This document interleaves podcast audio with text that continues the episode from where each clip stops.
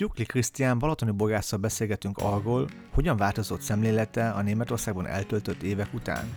Az a hozzáállás, ami abban a német kultúrában ugye évtizedek óta elterjedt már, az a hozzáállás a munkához, a, a pontossághoz, a, a megbízhatósághoz, az a hozzáállás gyakorlatilag átszőtte az én, én gondolataimat is. Fürediként a szőlő és a bor az élete része volt. Ugyanakkor a kezdetben nagyon tiltakozott. Nem akartam se szőlés, se borász lenni, én ebbe belecsúsztam.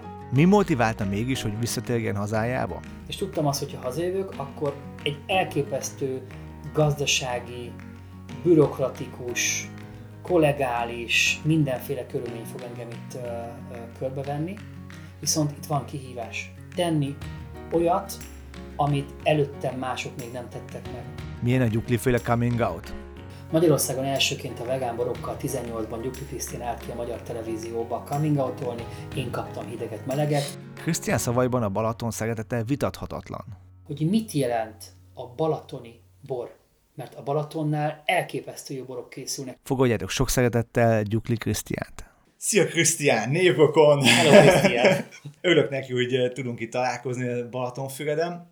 Freiburg, ugye, ha jól tudom? Tehát ott a kutatóintézetnek voltál uh, munkatársa, és, és nagyon komolyan a szőlő uh, és bor témájában Németországban, Dél-Németországban, Baden-Württembergben. Um, mi, mi, az, amit, az, mi az a tudás, hogy össze lehetne foglalni néhány mondatba, gondolatba, amit onnan elhoztál, és azt gondolod, hogy ezzel a tudással jobbá tudod tenni, nagy szót mondok, de jobbá tudod tenni a ti gazdaságotokat is természetesen, a gyuklipinciszetet, illetve Fügedet és az egész Magyarországot ilyen szempontból? Hát ez egy nehéz kérdés. Ezt még nem kérdezte meg senki tőlem.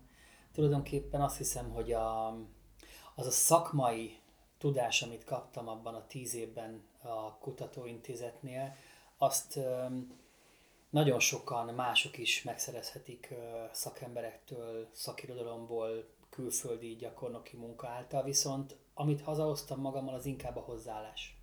Tehát az a hozzáállás, ami abban a német kultúrában ugye évtizedek óta elterjedt már, az a hozzáállás a munkához, a, a, a pontossághoz, a, a megbízhatósághoz, az a hozzáállás gyakorlatilag átszőtte az én, én gondolataimat is, és már eleve úgy mentem Németországba, hogy szeretnék mindenképpen ö, szakmailag felkészülni a kihívásokra, hiszen bele csöppentem ebbe a borász szőlész szakmába édesapámon keresztül.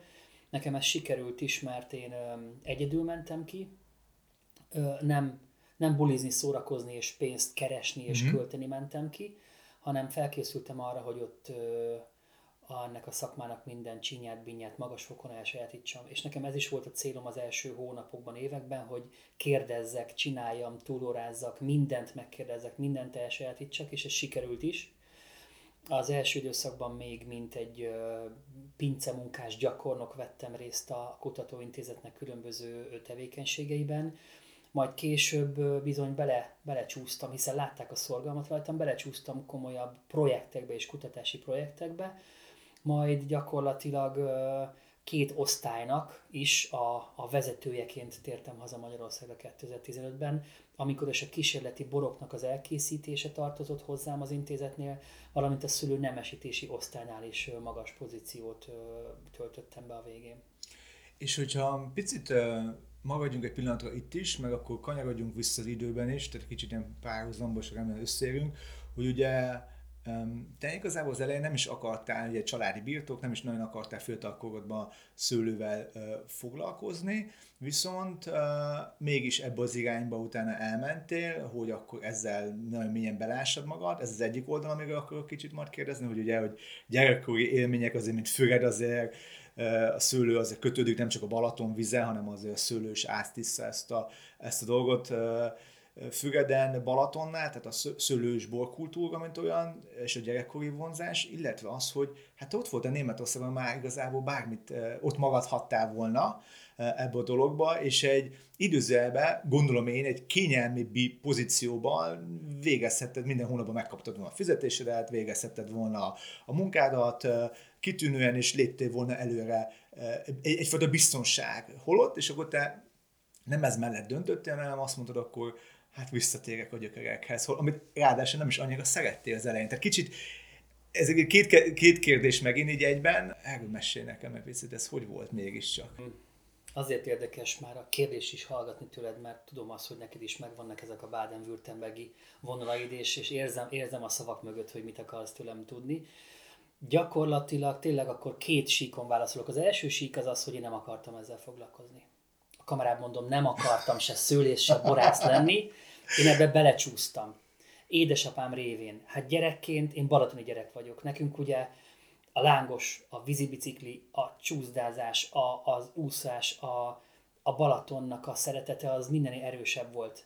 És az, hogy én műanyag kannákat mossak télen a hóban, az, hogy dohos pincékben várjam az, hogy a szűrőlap eltömődik, és hogy töltjük a kannákat édesapámmal, agyon fagyva, miközben a barátaim meg... Szánkóznak mondjuk. Jaj, tehát ez nem volt egy lányálom. Abszolút Igen. nem akartam. Se öcsém, se hugom. Nem akartuk ezt. Aztán, ahogy telt múlt az idő, ugye olyan sok születen vettünk már részt, olyan sokszor le, volt lehetőség nekünk is megkóstolni egy-egy bort, hogy, hogy gyakorlatilag ez olyan természetes aktussá vált, hogy a szőlő és a bor az életünknek a részét képzi.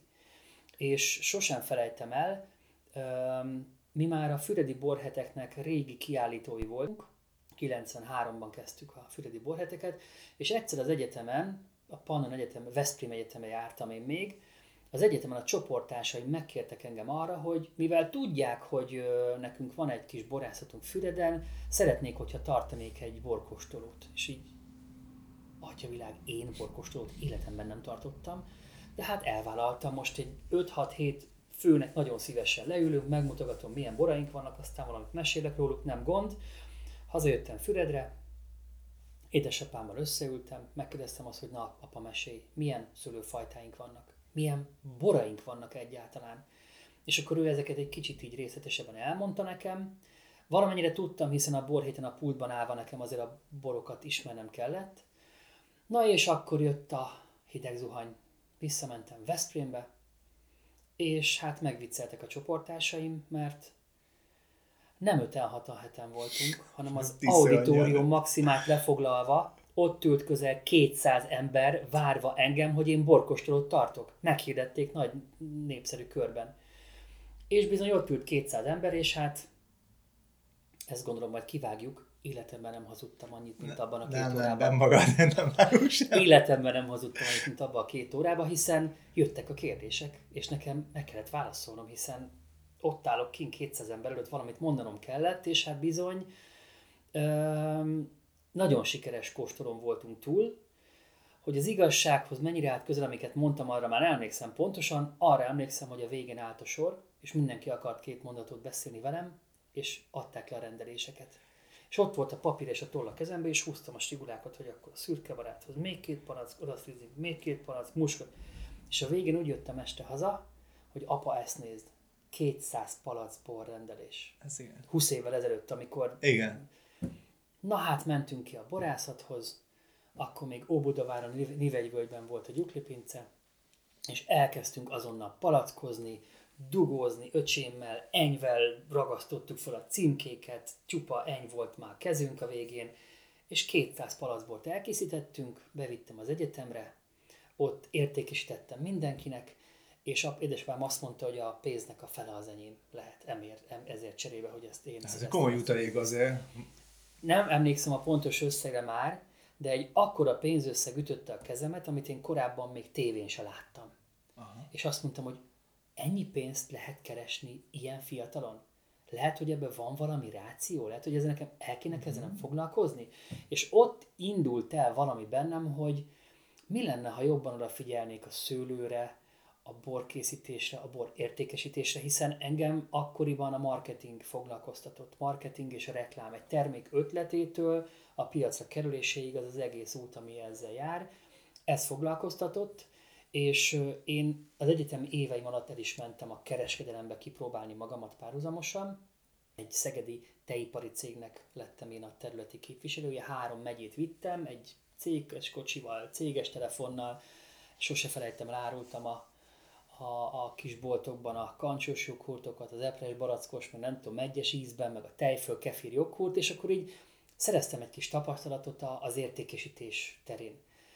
És közben már ugye a, a borokkal is elkezdtem foglalkozni. Ott voltam a pincében a borkészítésnél, már érdekelt, hogy mi történik. Akkor már palackos borokat készítettünk, nem csak a folyóborokat. És 2004-ben jött a lehetőség, hogy itt a Balatonfüredi, akkor még Széchenyi Ferenc szakközépiskolában, édesapám, öcsém és én hárman elvégezzünk egy szőlészeti és borászati OK és tanfolyamot. Aha. El is végeztük. Elképesztő jó hangulatú tanfolyam volt, hiszen egyeken keresztül, nem tudom hány borvidékről jöttek itt össze, és összejöttünk és ugrattuk egymást végig. Elképesztő jó barátságok, a mai napig tartó barátságok születtek ennek már 16 éve, de a mai napig van éves osztálytalálkozónk, összeülünk, az egész csapat, ott van mindenki, beszélgetünk, kóstolunk. Tehát ilyen jó, jó osztály nem volt még.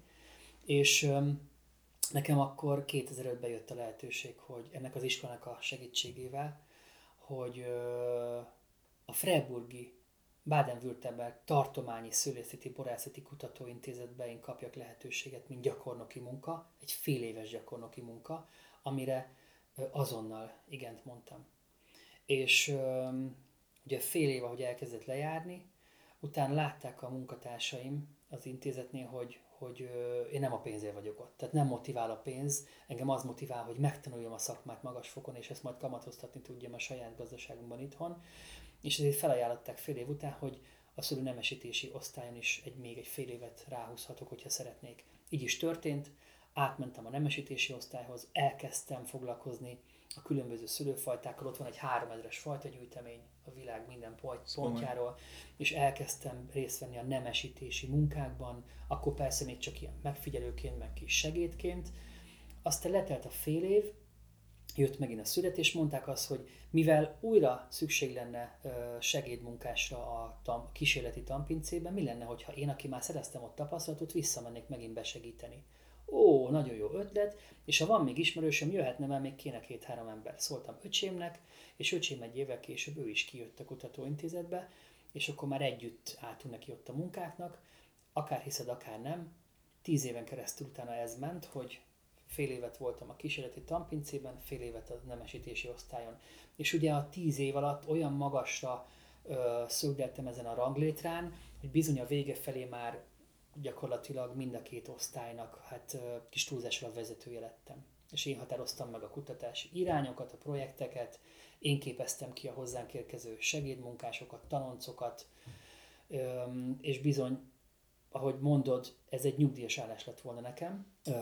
Néha játszottam a gondolattal, hogy, hogy, hogy elvágom a köldögzsinót Magyarországgal, de, de láttam azt, hogy, hogy mi vár rám Németországban. Láttam azt, hogy az vár rám, hogy ott kapok egy nyugdíjas állást, engem oda felvesznek egy bizonyos tarifával, és én ott életem végéig ott kutathatok, dolgozhatok, megbecsülésben, viszont azt is láttam, hogy ott, ott amit teszek, annak egyből megvan az eredménye, és gyakorlatilag azt láttam, hogy beleszürkültem volna év, évek alatt, hogy ugyanaz van nekem is, mint a szomszédnak, ugyanaz a gazdaság, ugyanaz az egzisztencia pár év alatt én is azt mindent elérek, és gyakorlatilag egy ilyen jó létbe tudtam volna belesüppedni így a nyugdíjas koromra, vagy pedig választhattam volna azt, azt a szerelmet, amit úgy hívunk, hogy Balaton, Füred és Bor, és itt ugye rengeteg tennivaló van még ahhoz az egzisztenciához és, és kiegyensúlyozotthoz képest, ami Freiburgban engem körülvett. És tudtam azt, hogy ha hazajövök, akkor egy elképesztő gazdasági, bürokratikus, kollegális, mindenféle körülmény fog engem itt ö, ö, körbevenni, viszont itt van kihívás. Tenni olyat, amit előttem mások még nem tettek meg. Ott kin folyamatosan tanultam volna, és képeztem volna magamat, és tökéletesítettem volna azt, amit, amire én képes vagyok. Itthon viszont már azzal a tudással, amit ott kint megszereztem, már tudtam embereknek mutatni új dolgokat. Itthon ebbe Kárpát-medencei klímába, ami itt engem várt, meg tudtam valósítani azt a magasfokú szülőművelési technikákat, amiket én ott ki már a tíz év alatt elsajátítottam és a magaménak éreztem. És itt ezzel rengeteg ember tudtam motiválni és követővé avanzsálni, és a mai napig gyakorlatilag azt látom, hogy öt éve vagyok itthon, de öt év alatt az egész gyukli pincészetet teljesen megreformáltam. Egy paradigmaváltás zajlott nálunk, mind a szőlőültetvények a szőlőfajták, az ültetvény struktúra, a borok szortimentje, a piacszerzés, a megjelenés, a marketing, az értékesítési csatornák kapcsán teljesen máshogy kezdtem el gondolkodni, és az látszik, hogy ez a gondolkodás, ami, ami, ami engem megfertőzött, hogy ilyen képzavarral éljek Németországban, ez a gondolkodás viszi előre a pincészetünket egy abba olyan irányba, ami mögé zárkóznak fel borász kollégák, ami mögé a balatoni kör, a balatoni összefogás, a balatoni régiónak a, a, a felemelése gyakorlatilag erre tud alapozni erre a gondolkodásra, és örülök annak, hogy nagyon sok hozzám hasonló olyan fiatal van, aki igazi szívügyének érzi azt, hogy a tó körül a legmagasabb minőséget emeljük szemmagasságba, semmi más nem számít. Már a balatoni strandolás és lángos és vízibicikli hármast el kell engednünk, és olyan magas színvonalra kell vinnünk a, a turizmus minden szegmensét és a vendéglátást, hogy, hogy egész éves tók körüli vendéglátást tudjunk létrehozni. Egy pillanat, hogy álljunk meg visszakanyarodunk majd erre, mert tényleg tetszik, ahogy mondod ezt az egészet, hogy egy ilyen fiatal generáció van, egy fiatal lendületes csapat van, tényleg hasonló korosztálybeliek, akik ugye vagy látták a világot, ahogy te is, és megtapasztalták, és, és tenni vágya akarással jobbat akarnak kreálni. Visszak, visszakanyarulunk majd ide, és csak engem az érdekelne még, két dolog. Tartottad a borkóstolót, hogy akkor tudatosan volt nálatok egy lista, hogy akkor a végén itt vannak ezek a kóstolt ételek, és ha vásárolni akartok, akkor, akkor légy szíves ide szóljatok és iratkozzatok. E, erre vagyok kíváncsi, mert ugye mert az a dolog, hogy ugye megtartod a kóstolást, csak utána a borról beszélni egy dolog, bort elkészíteni egy dolog, de én mindig azt vallom, hogy a bort eladni, az egy teljesen más dolog, és az néha a legnehezebb dolog. Tehát ez érdekel egyrészt, hogy tudatos volt, eh? hogy volt egy ilyen lista, hogy akkor most figyeljetek, ezzel beszéltem, akkor most vegyetek, volt, ez tudatos volt egyébként? Nem. nem. nem. Én egy palacbort nem adtam el ott azon a kóstolón, azt elvitték. Azt elvitték. Semmit nem adtam el. De utána, utána eladtatok bort, azt mondtad utána, hogy ez hogy Igen, csak hogy az nem eladás volt, hanem édesapám mindig azt mondja, hogy van különbség a között, hogy egy bort elvisznek, vagy Aha. te azt eladod. Adod. Igen, és én ott azon a borkostron nem adtam el egy palac bort se, ott odajöttek hozzám, és, és rendeltek. Én rend, csak kiszolgáltam. Rendeltek, de rendeltek, rendeltek ugye? De ez nem volt tudatos. Igen, de ez rendelés volt a végén, Igen, eladás. Abszolút nem volt tudatos. Akkor. Vissza tudsz emlékezni arra, hogy az embereknek, és tudom, hogy azt mondtad, hogy nevezzük kegyelem hazugságnak akkor ezt a dolgot, ezzel szerintem így ki lehet békülni, Igen. hogy láttad-e az emberekben vagy mit láttál az emberek, amikor kóstolták a bort, amikor beszéltél hozzá, mit láttál a szemükben, milyen érzést, eh, emóciót váltották ki belőlük. Emlékszel erre esetleg? Emlékszem, Ket, ket, ez 2000-ben volt, ides tovább, több mint 20 éve. Uh-huh. Gyakorlatilag akkor, főleg az egyetemisták, hát, hát nem voltak tisztában a szülőfajtákkal, a borstílusokkal, aromaprofilokkal, nem volt gyönyörű szép talpas kehely, amiből a bort ihattuk volna. Nem volt szofisztikált borkostolási sorrend, nem volt e mögött borvidék, termőhely, dűlő. Gyakorlatilag csak arról meséltem, hogy, hogy ez, a, ez a bor, amit most éppen iszunk, emlékszem, hogy még nem is volt talpas pohár, ez, amit iszunk, ez a szürke barát szőlőfajtából van, ez egy francia szőlőfajta, nálunk ez a zánkai dűlőkből, bla, 12-es alkohol, ekkor születeltük, tehát ilyen bla bla bla borkostolót tartottam, amin ma már 4 perc alatt elalszik bárki, viszont akkor még azoknak a fiataloknak újdonság volt, hiszen ott rengetegen jöttek kelet-magyarországi régiókból, ahol nincsen borvidék egyáltalán. Tehát ők nem találkoztak még azzal, hogy a bor az tényleg szőlőből készül ők lehet, hogy nem is ittak életükbe bort. És én meséltem arról, hogy öt különböző bor, öt különböző szőlőfajtából, öt különböző dűlőből, és hogy mi metszük a szőlőt, meg hogy ledaráljuk a szőlőt, és kipréseljük a levét, és ott az kierjed, és a kierjedt bort utána leszűrjük egy szűrőlapon keresztül, ez nekik mind új információ volt. Tehát sokat nem kellett mellé beszélnem, elég volt az, ha elmondom, amit mm-hmm. tényleg én tudok, és ez már ott lenyűgözte az embereket, mert, mert olyan szinten volt a borfogyasztás akkor, mint hogyha most elkezdenék itt mondjuk exkluzív páratokról mesélni. Exkluzív páratokban sajnos Magyarországon óriási lemaradásunk van, és uh, akkor még a borba volt nagy lemaradásunk. Uh-huh. Most már egy olyan típusú borkóstoló, mint amit akkor tartottam, azzal gyakorlatilag nem labdában. Egyáltalán nem, nem. Tehát, hogy ez a, ez a fejlődés, ez az evolúció, amit te is keresztül mentél, hogy ez egy tanulás folyamat volt, ha jól tudom, és ha jól értelmezem, akkor ez egy abszolút, tanulás, egy edukáció abszolút. volt. Így igaz, így igaz. Egy pillanatra, hogy maradjunk így a múltnál, és akkor még, még, még visszább megyünk 2000 vissza, hogy a, ha ma találkoznál az éneddel, aki a, a szánkozni akart volna, és a Balatonon vízibiciklizni, stb., mondanád, mondtál volna neki valamit, hogy figyelj, jó lesz ez a szőlő, jó lesz ez a bor. Mondtad, mondtál volna neki valami ilyesmit, vagy, vagy azt mondod, hogy figyelj, csinálj, amit akarsz, majd is életmad is hozzá, találkozol olyan emberekkel, akik én, én, én, a mai napig találkozom az énjeimmel, ugyanis amikor 2015-ben hazaköltöztem, mi már előtte is ö, fiatal Füred, Füred csopaki borvidéki borászok, mi összefogtunk, és rájöttünk arra, hogy nem elég az, hogy mi egy-egy borfesztiválon vagy boros rendezvényen találkozunk és gyorsan megbeszéljük a dolgainkat. Nekünk szükség volt arra, hogy mi rendszeresen tartsuk egymással a kapcsolatot, és segítsük egymást a fejlődésben, hiszen mi ugyanúgy nőttünk fel, ugyanazokkal a problémákkal küzdöttünk 5-10-20-30 évesen, ezért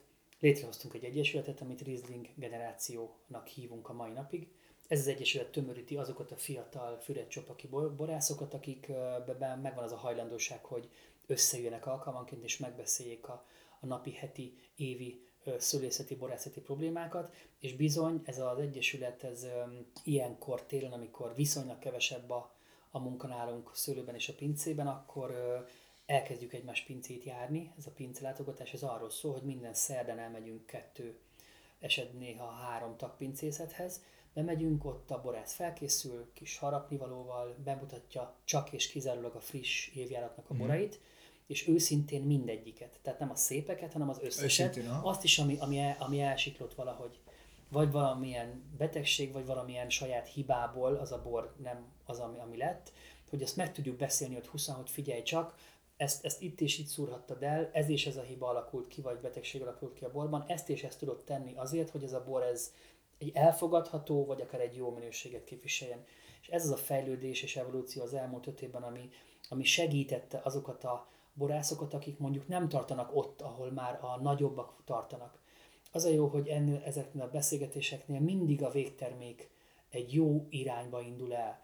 És ugye rájöttünk mi arra, hogy nem elég az, hogy egy, egy borászat, húzó borászat egy borvidéken, mert amiatt a borászat miatt nem fognak idejönni a borvidékre rengeteg. Ő hozzá fognak menni. Így van. Nekünk fontos az, hogy hogyha mondjuk eljön, most kicsit szerintelen vagyok, eljönnek hozzám a nyugli pincészethez, és itt egy csoport kóstol szenzációs borokat, és nyugli úr, szépek voltak a borok, nagyon jó, de átmegy egy másik borászathoz, ahol mondjuk belefut kétes borokba, akkor nem azt fogják mondani, hogy a Füred csopaki borvidéken milyen jó borokat ittunk, hanem na ide se jövünk többet vissza. Inkább megyünk vissza Villányba, Egerbe, Mátrába, Tokajba, bárhova.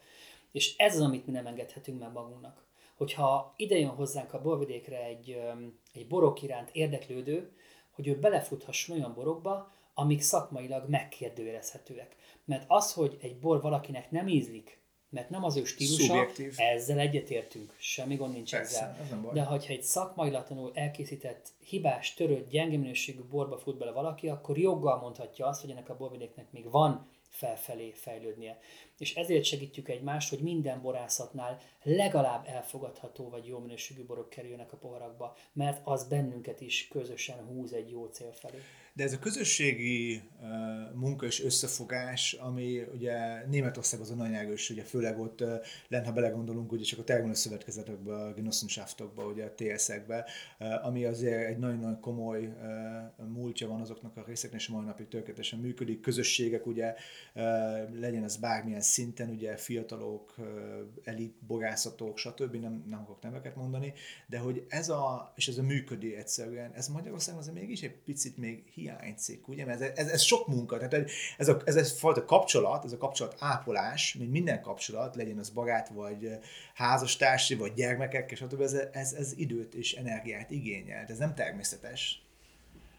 Um, teljesen igazad van, és azt hiszem, hogy ennek az evolúciója teljesen más Németországban, mint Magyarországon, hiszen nálunk volt egy olyan rendszer évtizedeken keresztül, ami nem tette lehetővé azt, hogy az emberek saját kockázatokra és hasznukra vállalkozzanak, amit mondjuk egészen máshogy éltek meg mondjuk osztrák vagy, vagy német termelők. Igazad van, Németországban ez a Genossenschaft, ez a, ez a tész, ez a termelési és értékezés, értékesítés szövetkezetek terjedtek el. Ott Németországban mindenhol ö, pince szövetkezetek Főleg vannak, délen, akik több ezer hektáron gazdálkodva vásárolják fel a szőlőt, azoktól a amúgy más foglalkozású emberektől, akik hobbiként fél hektár, egy hektár, két hektár szőlőt művelnek, és abból tisztességes áron el tudják adni a szőlőt, a jó minőségű szőlőt. És ezek a pince szövetkezetek, hogyha több száz, több ezer hektáron gazdálkodnak, akkor a minőség az mindig magasabb, mint hogyha valaki mondjuk három hektáron gazdálkodik. A hiba lehetőség sokkal nagyobb kicsiben. És ezért ezek a szövetkezetek ugye egy prést vásárolnak meg, egy gépet vásárolnak meg. Nálunk Magyarországon ugye el lettünk aprózódva azáltal, hogy a, a rendszerváltás előtt mindenkinek volt szőleje. A rendszerváltás előtt Magyarországon 300 ezer hektár fölötti szőlőterület volt. Most 50 pár ezer hektárról beszélünk. És akkoriban mindenkinek volt egy pici kis háztáji pár négyszögös szőleje, mindenkinek volt egy boltíves kis pincéje, és mindenkinek volt pár liter bora pár hordóval. És a rendszerváltás után apáink voltak az első generáció az, akik elkezdhettek vállalkozni, saját kockázatukra és hasznukra bort készítettek. Akkoriban még mindenki hordta a kocsmákba ezer liter szám kannába a borokat, és a minőséget teljesen zárójelbe kellett tennünk. És akkor ebből alakult aztán át szépen a 90-es évek közepére, végére az, hogy elkezdtünk borokat palackozni, és már nem csak a nagy TS-ek palackoztak bort, hanem a kisebb termelők is, és elkezdtek a fesztiválokon már előjönni a szép talpas poharak, már elkezdtünk palacból bort tölteni, nem pedig kancsóból, meg kannából. Ja, fagyis És szép- kehelyből. Így van, így van. És szépesen ez átalakult, de azt látjuk, hogy Magyarországon, most nem akarok mellé beszélni, de közel 7000 család él borászatból. A nagyságrend stimmel. Szemben mondjuk egy Ausztriával, ahol ez a szám ezer pár száz. Tehát itt azért jól látható, hogy, hogy itt a 7000 családnak van valamilyen boros kapcsolódása, itt azért mindenkinek meg kell vennie a prést, a darálót, a traktort, a gépet, a stb., ami óriási beruházás, úgyhogy nem kapunk pályázati pénzeket, támogatásokat, így nagyon nehéz ilyen kis üzemméret mellett ö, megmaradni. Ezért tűnünk el a sülyeztőben, nem tudunk munkatársakat felvenni, nem tudjuk megfizetni már a, a, a napszámosokat, viszont egy olyan gazdasági társulás, ahol, ahol mondjuk összeáll 8-10-15 tag, és egy közös beszerzés van ott, ez egy lényegesen könnyebb. De nem mondhatom azt, hogy ez rossz, vagy az rossz. Más. Ez így alakult ki az évtizedek során. Van egy bor a polrunkba, eh, kóstoljuk meg akkor szerintem ezt, eh, és akkor ugye ez egy eh, olasz Riesling, ha jól tudom, és egy különleges dűlőből. Így van, ezt meg is mutatom neked, hogy ez egy olasz Riesling ö, DMR Aha. technológia, Double Maturation Raisonné, Razoné. az azt jelenti, hogy dupla érleléses Érlelés. eljárás. A DMR technológia nem szól másról, mint arról, hogy amikor a olasz Riesling szőlő beérik egy tisztességes cukorfokra, akkor nem szüreteljük le bornak, uh-huh. hanem a szőlő tőkéken a vesszőket elvágjuk, ezáltal a fürtök ezeken a vesszőkön már nem kapnak az anyatőkétől tápanyagot és nedvességet, elkezdenek szép lassan öm, összeasszalódni, összetöptedni a bogyók, mert ugye nem kapnak koncent- és koncentrálnak a szőlőbogyókban az ízanyagok, a savak, a cukrok, az ásványok, és egy a természetes koncentráció által, amikor egy-két héttel később ezeket a száradásnak induló fürtöket leszületeljük, akkor ugye sokkal koncentráltabb az az alapanyag, amit mi feldolgozunk a pincében. Pontosan emiatt egy egész más típusú, stílusú borokat tudunk készíteni. A legfontosabb az ebben az egész DML technológiában, hogy azáltal, hogy a szülőfürtök sokáig kint éjszakáznak még a, a, a természetben, az éjszakai lehűlés és a nappali felmelegedés olyan, olyan magas, ez az ingadozás, hogy már ilyen több mint 20 Celsius fok ingadozása van a fürtöknek, és emiatt olyan biokémiai átalakulás van a szőlőbogyókban, a mínusz 1 fok meg a plusz 25 fok miatt, hogy öm, már nem csak a szőlőfajtára jellemző aromaanyagok határozzák meg a bornak a karakterét, hanem úgynevezett másodlagos illatanyagok is kialakulnak később a bor érlelése során. És ebben a pohárban pont azt vehetjük most észre, hogy itt illatoljuk és kóstoljuk, hogy nem a tipikus olasz rizlingre jellemző illatok vannak benne, ami mondjuk egy könnyű rizlingnél lehetnek ezek a, ezek a citrusos vagy zöld almaleves illatok, és nem is mondjuk egy tartalmasabb, termőhelyes, dűlős, érlelt olasz rizlingnek az illatai vannak benne, hanem itt már bejönnek olyan illatanyagok is a képbe, mint például a, a bírsalma, sajt, vagy a szárított füge, vagy az érett, már kicsit ilyen ikrásodásba induló méznek az illatai benne vannak a borban, és ezek pontosan annak köszönhetőek, hogy nagyon sokáig kint volt a szőlő, és elvesztette a víztartalmát, koncentrálódott és átalakult a bogyóban az összes aromaanyag. És ezt a bort kóstoljuk most.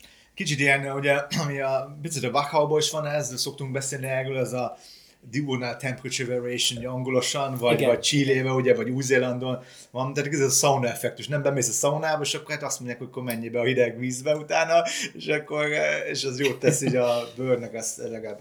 Igen, igen, igen. Ezt, ezt mesélik legalább. De abszolút tényleg igazad van, hogy nagyon koncentrált, és és valahol ez a gazdagság, ez a rétegek, ugye picit ez a fűszeresség, érett gyümölcsök, és ezek a szép szerkezeti rétegek benne. Ha már itt vagyunk a borga és beszélgetünk, és ugye akkor folytatólagosan azt a dolgot, hogy ami neked Németországban megtapasztaltál, az a, az a elképesztő környezetudatos szemlélet, nevezzük ennek. Tehát, hogy én azt láttam, amikor én gyerek voltam, hogy nekem egyik kedvenc ilyen időzőben májkrém memet ettük, a, a, a, a met, nem Metwurst volt egy Metwurst, Metwurst volt, ezért mondtam időzőben májkrém, mert Magyarországon nem ismert ez a dolog, ez a nyers hús lényegében, és, és ugye az a műanyag fóliába, ugye ben, és azt a szemetet azt több részre tudta bontani, méghozzá volt a műanyag fólia, ami volt, a maradékot, ha nem ettem meg, akkor az ment egy második szemétbe, a fém kis dolog az, az ment egy harmadikba, és a cérna, ami kötötte ezt az egészet, ugye, mert egy ilyen hurkaszerűsége volt, az ment egy következő szemétbe. Tehát ezt lényegben négy szemétre tudta osztani ezt a pici kis megmaradt dolgot, tehát hogy az a szelektív gyűjtés, ami ugye ott van, és ez a tudatosság, az nagyon-nagyon erős, és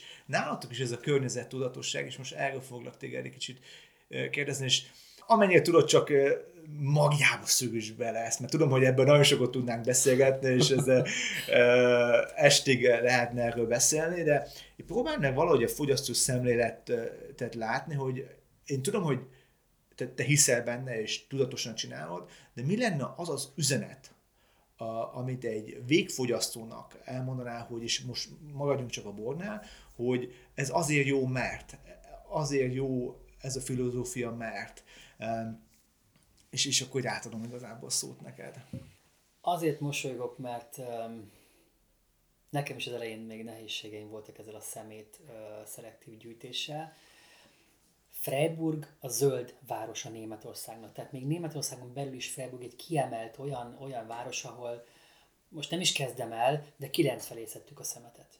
Minden ház tele volt napkollektorokkal, napelemrendszerekkel, az autók már zöldrendszámosok voltak 15 éve, mindenki kézzel meghajtásos, meg nem, tehát ökológiai lábnyom nulla.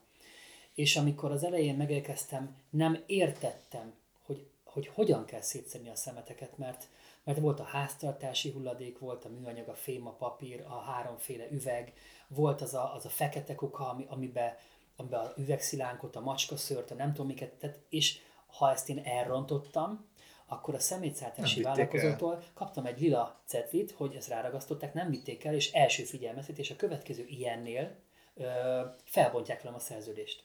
Tehát ez nagyon kemény volt. És eleinte nagyon nehéz volt, de aztán persze hozzászoktam, és a szemléletet magamévá tettem. Ö, ez az a gondolkodás, ami nekem nagyon szimpatikus volt, hogy ö, Németországban rengeteg sok biodinamikus gazdaságnál jártam. Láttam azt a kutatóintézetnek azt a törekvését, hogy olyan szülőfajtákat nemesítsen, amelyeknek az immunrendszere olyannyira erős, hogy egyáltalán nem betegszik meg azoktól a gombás betegségektől, amik ellen mi több száz éve permetezünk itt Európában. Ö, vegyszermentesen, teljesen vegyszermentesen tudjunk előállítani élelmiszert.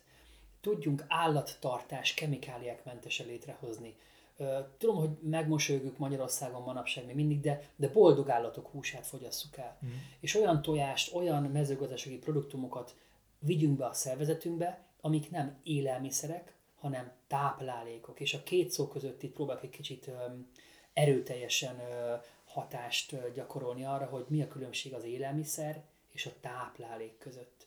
És ezt láttam, hogy rengeteg sok fiatal meg tudja magát valósítani, 20 éves fiatalok, akik állami támogatást kapnak arra, hogy ha ők dolgozni akarnak, akkor tudnak olyan farmot, biofarmot, ökofarmot létrehozni, ahol látszik azokon az állatokon, hogy ők ott jól érzik magukat, hogy ők meg vannak becsülve. Azoknak az állatoknak a, a tejtermékei, a húsa, az egész más kategóriát képvisel. És akkor tovább megyek, amit Magyar- Magyarországon még mindig nagyon keményen megmosolygunk, és persze mindenkinek azonnal szélsőséges véleménye van, a veganizmus. Hogy ott ki Németországban a vegán termékek, azok már annyira elfogadottak, mint a bio minősítésű termékek. Vannak boltok, ahol csak ilyeneket lehet kapni kizárólag.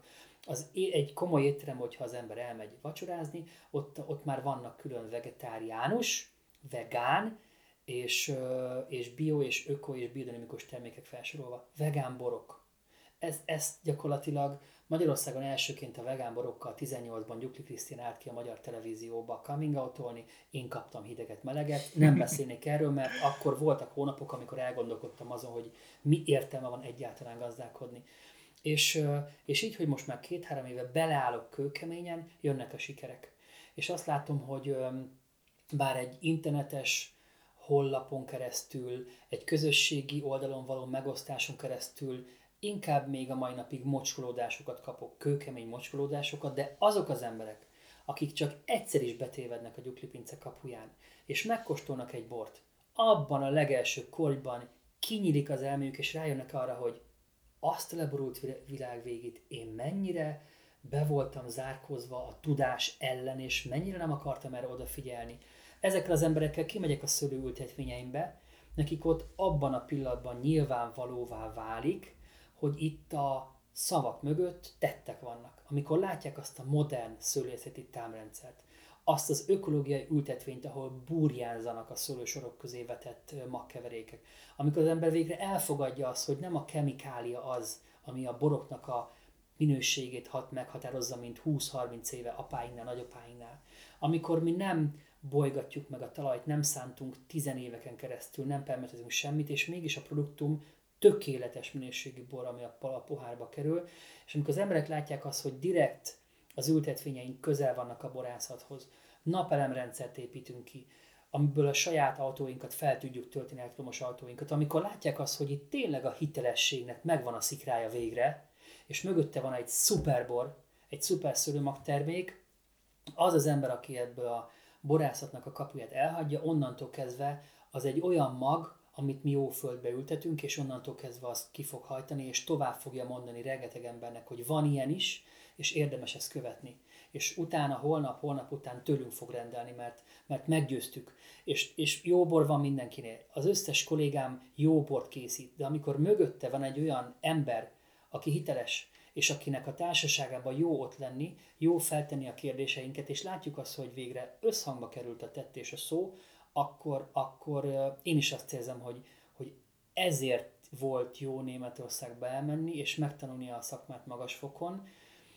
Nem az elsődleges célom, hogy a boraimat pénzre váltsam, és az ellenértékét a bankszámlámon én azt tudjam realizálni, hanem azért, hogy legyenek olyan emberek, akiket, akikbe elindítok valami gondolkodást abba az irányba, hogy, hogy tudatosan nyúljod a, a boltba egy termékre, tudatosan vegyél le egy, egy terméket a polcokról. Amikor egy hideg tálat itt felkínálok a borkostók során, akkor elmondhatom azt, hogy ezt a kenyeret mi sütöttük, az a paradicsom paprika borka innen van mögöttünk a üvegházunkból, az a húskészítmény, az a saját feldolgozott tökéletes minőségű disznóinkból vannak, és amikor ez az egész kör így bezárul, akkor úgy jól érzem magam. És nem a profitot maximalizálom, hanem a profitot optimalizálom azzal, hogy nem bővülni és terjeszkedni szeretnék, hanem a munkatársaimnak adni egy olyan jövőképet, amilyet érdemes felkenyeregni és dolgozni. Érték átadás és ez a természethez való kapcsolódás, amit egyébként hogy Németországban valószínűleg sosem tudtál volna megvalósítani, hiszen egy lettél volna sok közül, e, itt pedig azért ebben más a, a teljesen más a hozzáállásod. E, ti ugye pont, e, és így visszakanyagod pont Németországban, nektek kutatásokon keresztül, ez a PVL, a úgynevezett ugye gombás betegségek ellen rezisztens, ez a hogy van németül? Pilz widerstandsfähig az az a PV. Németek szerencsére kijönnek ilyen rövidítésekkel, ami egyszerű PV, mint a, ugye a Trockenbéren auslese TBA, és akkor sokkal egyszerűbb ez a uh, sztori. De ugye nektek vannak olyan fajták, amik ugye egyrészt uh, nincsenek még engedélyezve, hanem földrajzjelzés nélkül kerülnek forgalomba, nagyon sok ilyen koncepciótok uh, van a tarsolyban, és hát akar akaratlanul én is látom azt a dolgot, hogy, hogy a fajta készleteknek a klímaváltozás hatására valahogy változniuk kell, akarjuk, nem akarjuk, ez, ez sajnos tény. Loárba kísérleteznek új fajták, a napokba, Bordóba bejöttek a portugál fajták, ugye e, igaz, hogy az alsó szinteken, tehát a Bordeaux AC e, szinteken, de, de, de tudom, a Rosé Prosecco is van, már mondjuk az nem a fajta miatt, hanem az csak azért a sik, de, de az emberek azért változunk folyamatosan, és hogy nem kell, és az, az 500 éve olasz közlünk se volt Fügeden egyébként, ugye, ha jól tudom, tehát, hogy így az fontosan van egy ilyen evolúció. Viszont akkor ugye bennem is bennem az a félelem, hogy a fajta mennyire fogja esetleg átírni, fölülírni azokat a gondolatokat, ami a termő területben van. Én a kávénál látom például azt, hogy ott is ugye sok fajtával kell elkezdeni kísérletezni, mert pont azért, mert különböző betegségek vannak egyszerűen. Kelet-timori kávé volt benne, az is ilyen különleges fajtáknak az összeállításával jött ki, de a kávé az annyira meg nem értek, hogy így bele menjek variánsokba a borhoz inkább, de hogy lesz, hogy amikor olyan fajtákhoz Solaris, Hibernál, vagy amit nekem az a uh, uh, uh, um, illatos fajták, és ugye beszélgettünk sokat. Hogy látod ezt a kapcsolódást, és mennyire fogja ez megváltoztatni a stílust, a borvidék stílusát, ha van ilyen szempontból egy dűlőnek egy jellegzetessége? Mert erről is beszéltünk, hogy fügedet iszunk, vagy tihanyt iszunk. Hogy látod ezt? Azért nehéz és összetett ez a kérdés, sokkal könnyebben tudnék válaszolni, hogyha engem mondjuk most Balasta Istvánnak hívnának és Tokalban ülnénk, mert ott van egy stílus, amit ki kell ö, alakítani. De ugyanez, ha most Gere Andi lennék és villányban beszélgetnénk, akkor ott is elmondanám azt, hogy mi az az irány, amit mi szeretnénk követni. A Balatonnál ez azért ö, árnyalt ez a kép, mert ugye a Balaton még mindig egy olyan, mint egy színuszgörbe.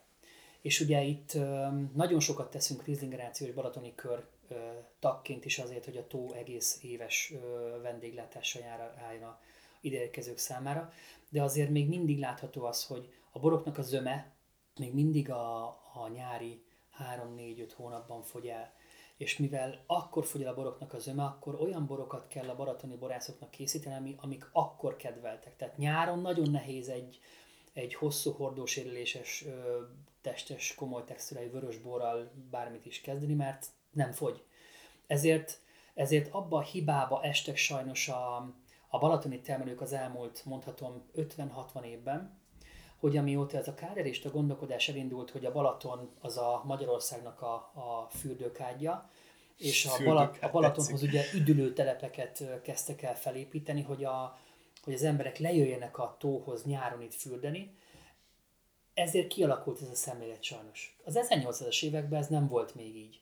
De sajnos az elmúlt, az 50-es évektől bizony mi lettünk tényleg a, a, a, a fürdőkád.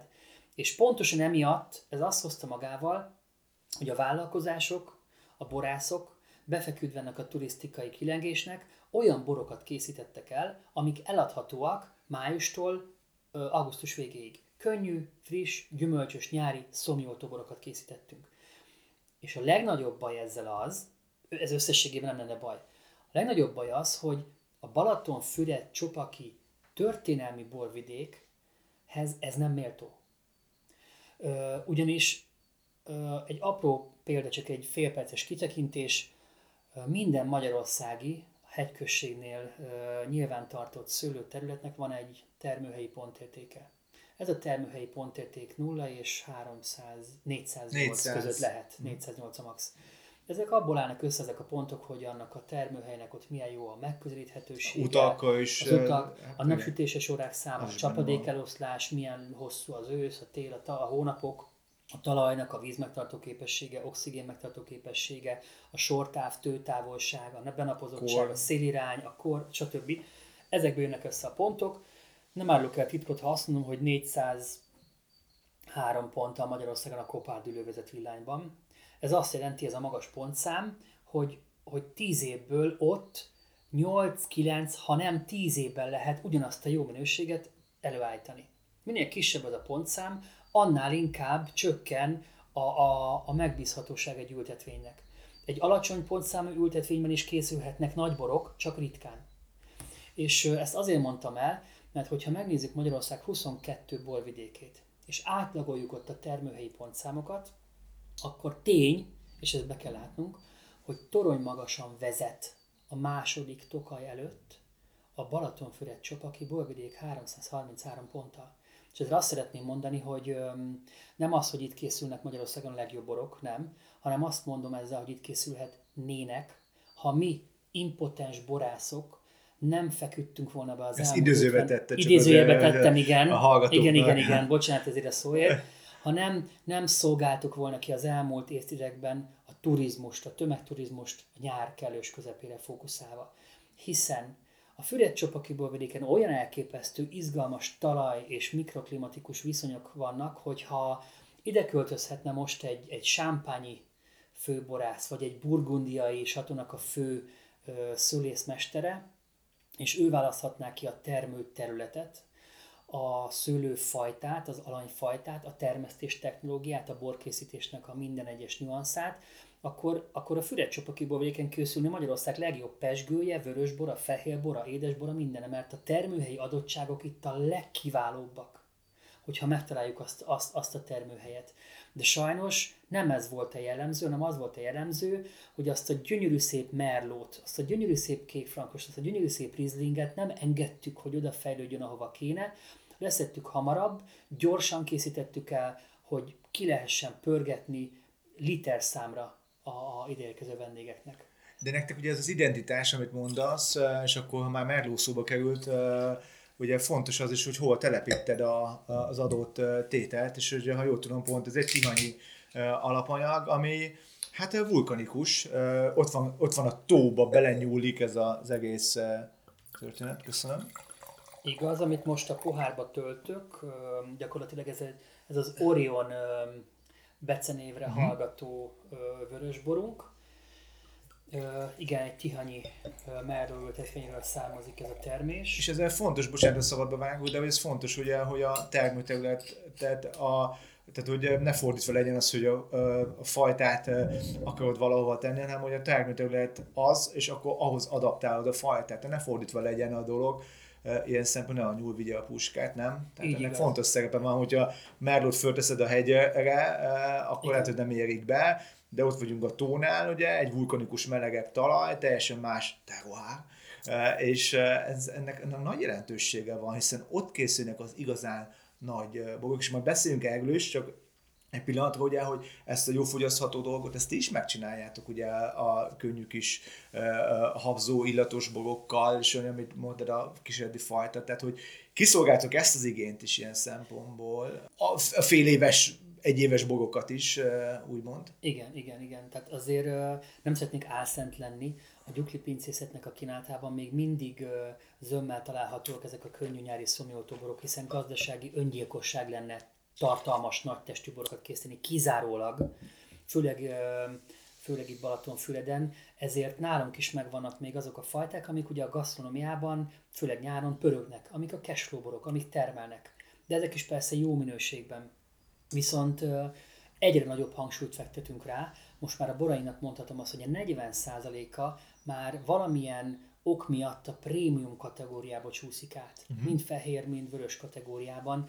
Azért, mert tovább hagytuk a tőkén, azért, mert az optimális születidőpontot sikerült meghatároznunk, azért, mert a borkészítési technológia során olyan praktikákat vetünk be, amitől a bor tartalmasabb, izgalmasabb, hosszabban eltartható lesz. És bizony ez az Orion, amit most kóstolunk, ez a Tihanyi Merló, ami 20 hónapig élelődött egy ö, speciális barikfordóban, aminek minden dongája más országból származik.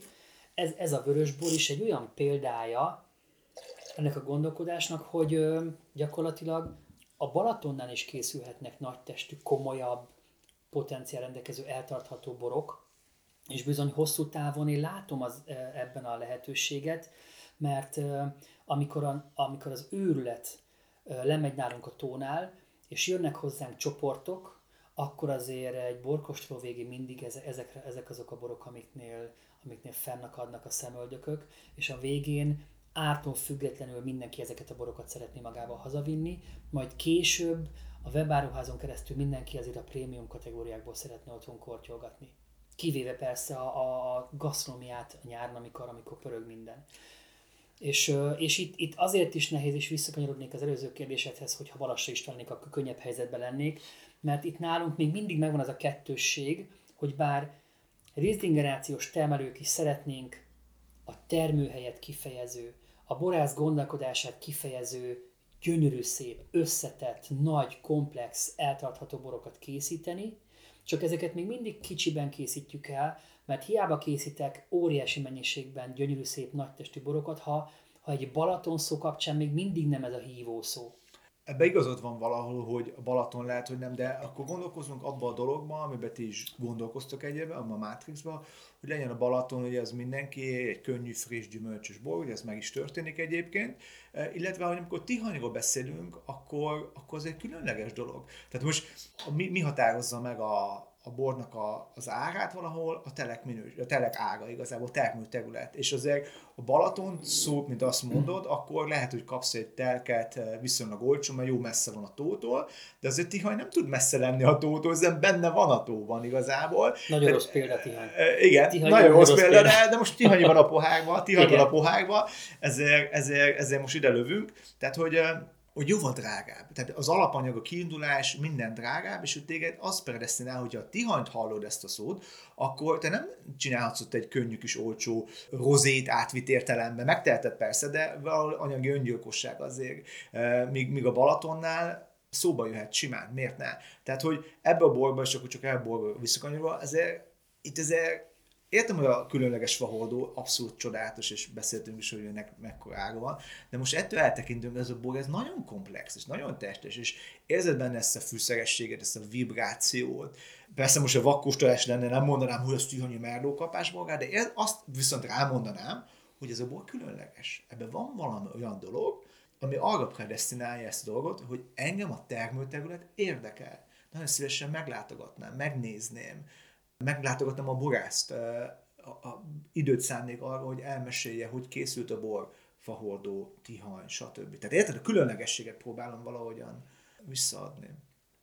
Abszolút igazat adok. Igazából elsősorban, és ezt talán válaszom minden egyes kérdésedre, hogy elsősorban itt a Gyukli Pincinél nekünk édesapámmal, meg a munkatársainkkal az a célunk, hogy aki itt landol nálunk valamiatt, és leül, és látja ezt a szenzációs balatoni panorámát innen a pincétől, és a szájához emel egy pohár bort, neki igazából mindegy is legyen, hogy ez most milyen besorolású termőhely, milyen szőlőfajta, hogyan termesztés technológiával készítettük el, iszik egy pohárbort, és azt mondja, hogy megérkeztem. Ez, a, ez az a mhm. bor, ez az a kilátás, ez az a millió, ez az a kedvesség, ez az a sonka, ez az a kenyér, ú, itt én most jól érzem magam.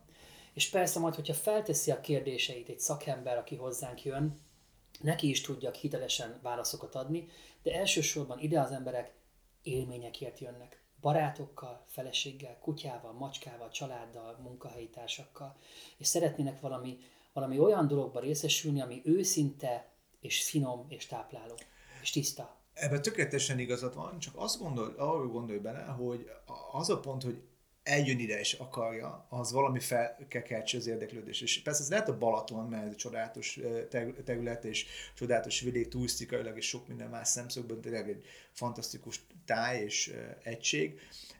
De ahhoz, hogy eljöjjön a magyar vagy a külföldi vendég, ahhoz ugye egy olyan bort kellett tenni neki, ami, amit én most mondtam, hogy megkóstolja, és azt mondja, ez igen, ez felkeltette az érdeklődésemet. És ez a, ez a, ez a tihanyi vörös, a merló, ez, ez valami ebbe az irányba megy. Érted, mit akarok mondani? Tehát, hogy, hogy ahhoz, hogy ide jöjjön, annak, annak van egy előző lépcsője, többé-kevésbé. Igazad van, olyan szempontból vagyunk szerencsés helyzetben itt Balatonfüreden, hogy az elmúlt éveknek a, az összefogása és fejlesztése során azért Füred egy kiemelt turisztikai célpontja lett az embereknek, és ugye itt azért elképesztő embertömeg jön hozzánk tavasztól őszig, és azért ez nálunk is lecsapódik a borászatnál. Tehát mi ilyen üzemméret mellett sokszor alig győzzük azokat az embereket, akik eljönnek hozzánk, és azzal, hogy tavaly létrehoztunk egy fröccsteraszt, ami azt jelenti, hogy minden szombaton kinyitunk, és lehet jönni hozzánk ide enni, inni, zenét hallgatni, kutyával, macskával, futkosni itt az udvaron, a szőlőbe, gyerekeknek játszani.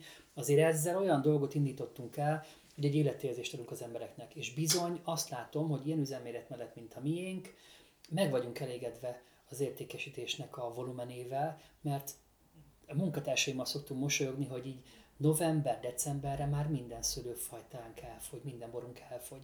Tehát nem szenvedünk attól, hogy beragadt készleteink lennének. Hozzáteszem, picik vagyunk, egy 5 hektáros kis családi gazdaság, 20 és 30 ezer közötti paradszámmal évjárattól függően, tehát ez nem egy olyan mennyiség, amit ne lehetne eladni, tehát ilyen szempontból szerencsések vagyunk, de amint ez az üzemméret elkezd majd bővülni és nőni, és telepítek szőlőket, ahogy teszem azt idén is két új rezisztens fajtával, ha itt már lesz majd 6 hektár, meg 8, meg 10 valamikor, és lesz már 50 ezer palack, meg 70 ezer palack, ott már piacokat is kell keresnem, és pontosan abban a nehézségbe fogok beleütközni, amit te mondasz, hogy akkor már a boromat el kell adni. Most jelenleg a boraink jó részét elviszik, uh-huh. és akkor már el kell adni a bort, és akkor be kell vonzani a vásárlókat, és akkor majd óriási marketing tevékenységet kell. Nem, nem azt mondom, hogy most nem teszek, mert most is azért aktívak vagyunk, és keressük a piacot, szó se róla, tehát túlőznék, ha azt mondom, hogy minden borunkat elviszik csak úgy, hiszen a mögött azért öt év kőkemény munkája van édesapámnak és nekem is, de azért mi mindig egy kicsit könnyebb helyzetben vagyunk a Balatonnál, ahol keresik a borászatokat, és keresik a termelőt, és keresik a bort. És ezért ketté választanám az előző kérdésedet, hogy, hogy, hogy mi a fontos a, a pillanatnyi élménynek a megszerzése, vagy az, hogy tényleg elkezdjük termőhelyeket keresve, a fajtákat bekategorizálva olyan szakmai munkát mögé tenni a borkészítésnek, ami a, a nálunk sikeresebb történelmi fejlődéses országokban már lezajlott. És bizony a rezingeráció is egy olyan szakmailag szerveződött, de baráti kör, akinek az a célja, hogy a jövőben meg tudjuk határozni, hogy, hogy mi a balatoni bor. Mert ugye eddig az emberek fejében a Balaton és a bor kettő szó nem jött össze.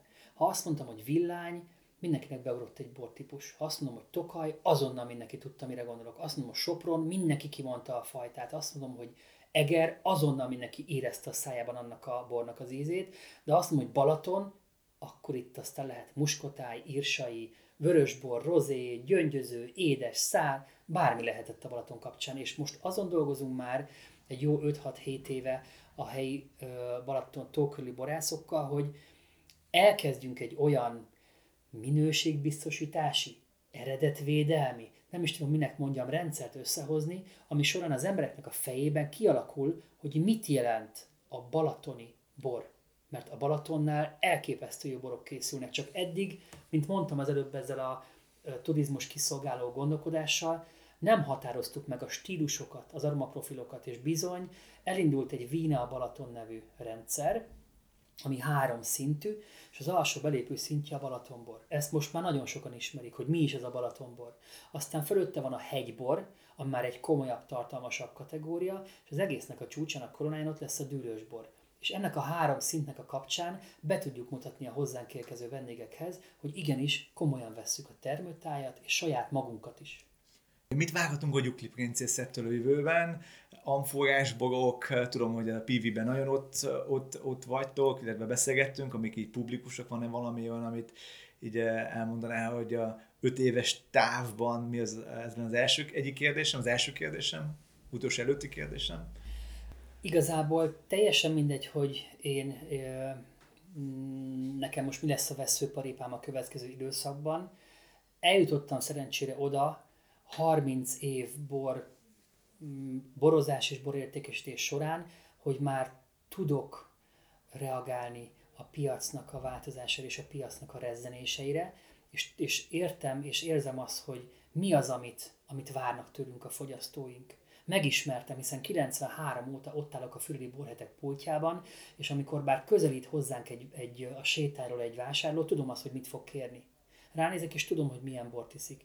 És pontosan emiatt nagyjából értem és érzem azt, hogy, hogy mik lesznek a trendek, mik lesznek azok, amik, amik meg fogják határozni a borértékesítést itt mondjuk a Füredi régióban.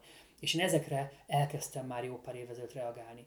Nem kerülhetjük ki a klímaváltozásnak a kihívásait a fajtákkal. Nem kerülhetjük ki azt, hogy olyan bor stílusokat erősítsünk a kínálatunkban, amely stílusok láthatóan egyre inkább a középpontba kerülnek. Sajnos, és ezt őszintén mondom, hogy sajnos nálunk az írsai oliver szőlőfajta az, ami elsőként ki fog dőlni a sorból, hiszen az írsai oliver fajtánál már nem tudjuk meghatározni azt a technológiát, meg születidőpontot, ami során tíz évből tízszer jó bort tudunk készíteni. Nagyon nehéz fajta. És ezért el, kell, el kellett engednünk a kezét, és ezért telepítünk egy olyan új alternatív fajtát, ami ezt a fajtát le fogja váltani, és a következő évtizedekben vegyszermentesen gyönyörű szép borokat ad nekünk. Az, hogy most milyen hordóban, milyen tartályban, mennyire megyünk el naturális irányba, ezt, ezt most így nagyon nehéz meghatároznom. Egy biztos, önmagamhoz szeretnék hű lenni, és azt bemutatni az embereknek, amit én képviselek, az nekem a leg, legfontosabb. Akkor ez nem, ez nem ez az utolsó kérdésem, csak hogyha gyorsan kellene még így, engem látnál jönni a Fügedi Borfesztiválon, én milyen bort fogok kérni tőletek? te egy kivételes eset vagy, mert tudom azt nagyon jó, hogy te, te objektíven tudod a borokat értékelni. És neked megmutathatok egy könnyű illatost, egy nagy testű, egy fehér, bármilyen bort, te tudod azt, hogy abban a kategóriában azt a bort egy tízes skálán hova lehet elhelyezni, akkor is, ha te azt nem szereted. De biztos vagyok benne, hogy mondjuk ö, ö, téged nem tudnálak lekenyerezni egy, egy könnyű, friss, szomjoltó borral, neked inkább egy olyan bortól rezegne be a térded, ami mögött több réteg és komplexitás és tartalom van. Ami, amit te kóstolgatsz, és percről percre, hogy a borban változik a hőmérséklet, és egyre több illat és ízanyag bontakozik ki és illan ki a pohárból, te ezt a szépséget, ezt a szofisztikáltságot keresel egy pohárban. Mondjuk ez a Merlot neked tökéletesen ott van. Ebbe igazad van. Tehát, hogyha hogy ebbe, ebbe igazad van. Tehát, hogy így e, ilyen szempontból ez így, ez így van, hogy ez a, a a Giuseppe, ugye, jó mondom, az Igen. volt, a, tehát azzal, hogy jó, jó, el vagyunk, elnevetgélünk, de, de, de, de akkor fordítsuk komoly szó. Oké, okay, utolsó kérdés. Ha nem Balatonfüred lett volna az, ahol szőlővel és borga foglalkozol, és nem Freiburg, mint olyan, mint Baden-Württemberg, akkor hol lenne az álom birtokod, az álom bogászatod bárhol a világban? A jelenlegi tudásommal, hogyha most Aján, választanom most, kéne, most. hogy nem itt tovább, hanem valahol máshol. Igen. Hű. Nagy csend. mondhatok többet is esetleg? Nézd, de én azt szoktam mondani, háromnál többet nem mondjál. Jó. Nekem egy beteljesületlen álmom volt az, hogy eltöltsek egy pár hónapot Új-Zélandon. Uh-huh. Mert azért, amikor uh, uh, ki lehet kiskanála lenni, harapni lehet egy Sauvignon Blanc, akkor az azért engem lenyűgöz. És az az, az é, sok év alatt, évtizedek alatt felhalmozott tudás egyetlen szőlőfajta köré, amit Új-Zélandon felépítettek, az az élet színvonal, az a, az a természetközeliség, az engem mindig is lenyűgözött, amikor nézek egy új-zélandi image filmet egy borászatról. Az mondjuk így megdobogtatja a szívemet. De nem biztos, hogy egy életen keresztül azt tudnám csinálni, azt az egyfajta köré épített mítoszt. Mivel nagyon közel voltam Elzászhoz, hiszen Freiburg 10 pár kilométerre van Elzásztól, meg Sámpánytól is gyakorlatilag egy ilyen közeljen Budapest füre távolságra laktam, azért, azért a francia kultúra, akár az étkezés, akár a borfogyasztás során egy kicsit így, kicsit így megcsapott a szele és mondjuk bele, bele csöppenni egy olyan satóba, ahol, ahol már 13 generációta ugyanazt csinálják pontosan, és tényleg a nüanszokra mennek rá, azért az is így megdobogtatta volna a szívemet.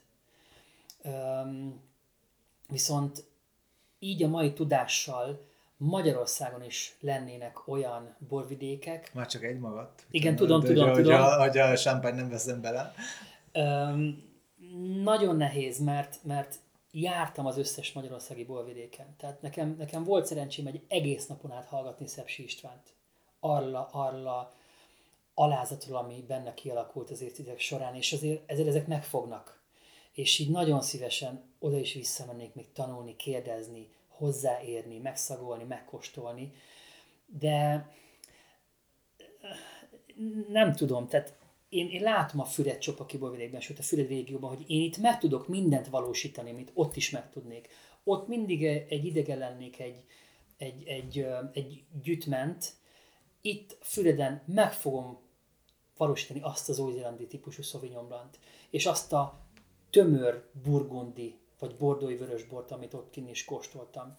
És, csak éppen füredi lesz. És csak éppen füredi lesz, és megvalósítom, de, de Magyarországon például az, és kicsit most perverz leszek ezt a beszélgetést lezárandó, volt szerencsém kertbarátköröknek tartani előadásokat rezisztens szőlőfajtákról a Zalai borvidéken. A Zalai borvidék gyakorlatilag olyan, mint Svájcban a forint, nem jegyezzük.